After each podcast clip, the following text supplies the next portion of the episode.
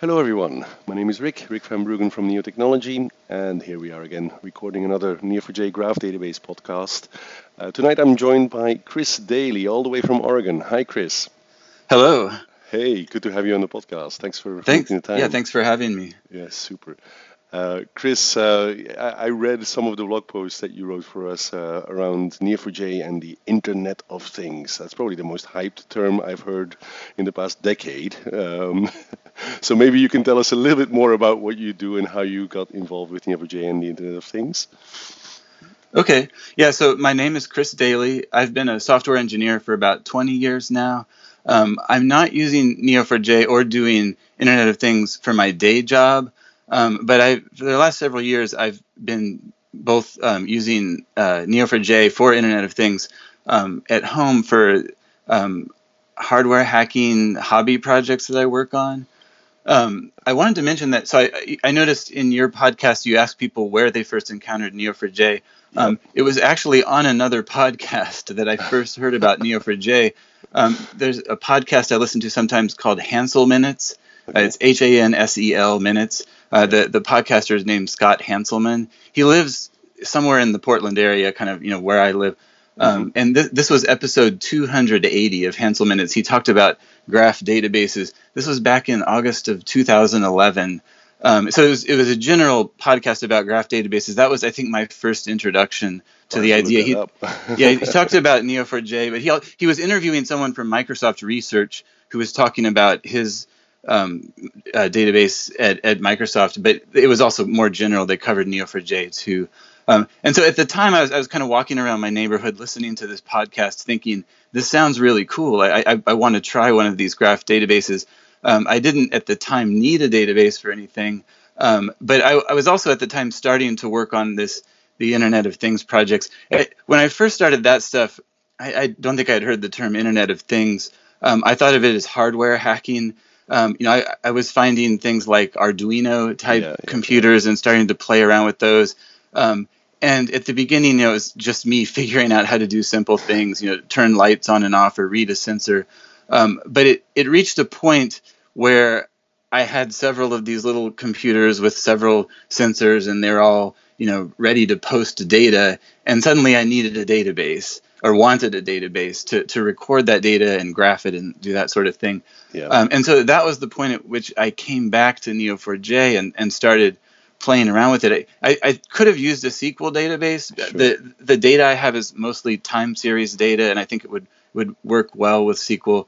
But I was still interested in learning about graph databases, so I picked up Neo4j um, and started. I started running it on an x86 um, host machine, and I had my little internet things around the house posting their data, um, and and got that working, and that was kind of fun.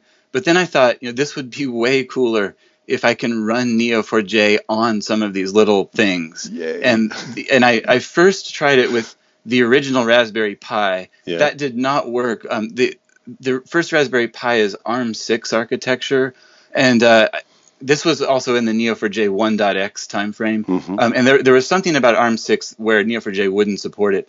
Um, but there are similar machines like the BeagleBone Black, which are ARM7. And so I, I got Neo4j to run on the BeagleBone Black and then subsequently on similar ARM7 machines like a PCDuino is another one. Um, and once I had that working, it was just a lot of fun. I mean, I ran into problems. I could run Neo4j on the on the BeagleBone Black for maybe a week or so, and then it would mysteriously crash. Um, and so I was I spent a lot of time like figuring out those things and getting it to run smoothly for long periods of time. Yeah. Um, and that's really why, like, I I considered dropping Neo4j for a while, but I've always been able to get it to do what I needed it to do, and and you know I was able to get it running smoothly on on the BeagleBone Black for weeks at a time yeah. um, and and really happy about that. Um, so, so one, t- tell me a little bit about the, spe- the specs of those machines. How big are those machines? You know, like RAM and you know uh, OS that they run. I have no yeah. So idea. the the both the Raspberry Pi and the BeagleBone Black um, have a half a gig of RAM and they're single core. And, and I'm, I'm referring to the original Raspberry Pi here. Yeah. Um, so single core ARM7 or ARM6, half a gig of RAM. Now the, the new there's a Raspberry Pi Model 2 yep. which is ARM seven, and that one is quad core and it's got a full gig of RAM. So it's like you know so much better. Yeah. um, and and Neo4j runs happily on the new Raspberry Pi, this Raspberry Pi Model 2. Mm-hmm. Um, and it's also I'm I'm running it now on Raspberry Pi Model 2s, and um, uh, there's a company called Odroid that makes machines that are pretty similar to the Raspberry Pi Model 2, a little bit higher performance. So I'm running it on those two. They're both again ARM 7. Um, some of the Odroids have two gigs of RAM, so they've okay. got even more. Um, one thing I wanted to to point out while we're talking here is so I have um, a lot of information about what I've been doing on my GitHub pages. Uh, and I put up a couple of pictures for us to look at and talk about that will kind of explain, I think, some of what I'm doing here. Yep. So um, my, my, GitHub user ID is CJ Daly, C J D A L Y. So if you go to github.com slash CJDALY slash fold, F O L D. Chris, mm-hmm. what I'll do is, you know, uh, when I when I post the podcast, I'll also, you know, include it in the in a transcription on the pod, on my blog. So sure. I'll, I'll, I'll put some links in there, and then uh, people can find that uh, uh the easy way. Okay. Yeah. So, so, so, can I ask you a question? You know, so what, what I'm hearing is that um, you know, so you're using Neo4j on on these tiny little machines, and you know, they're receiving all of this uh, wonderful information, weather information, whatever it is, sensor information, and you're storing that into Neo4j. You know, how, how, how do you find the, the, the match for you know these types of applications and the particularities of a of a graph database? Is it a good fit? You think?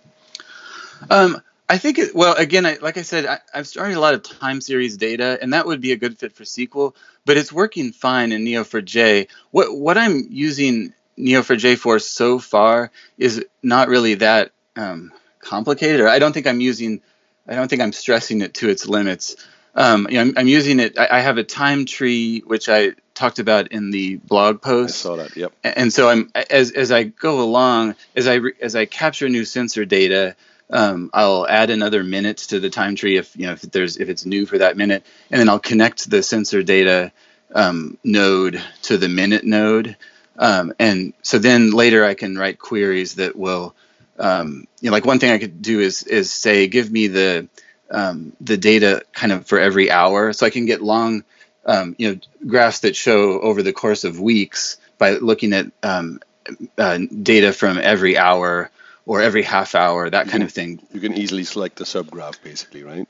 Right. Yeah. yeah, yeah. Um, but my I am still very much working my way up the Cypher learning curve. Okay. I mean, I've, I've, I've managed to do a few cool things, but when I look at the Slack channels, that the Help Cypher Slack channel, I see people doing really cool things that I, I don't fully understand yet. So I'm I'm uh, I'm still learning and trying to get better at Cypher.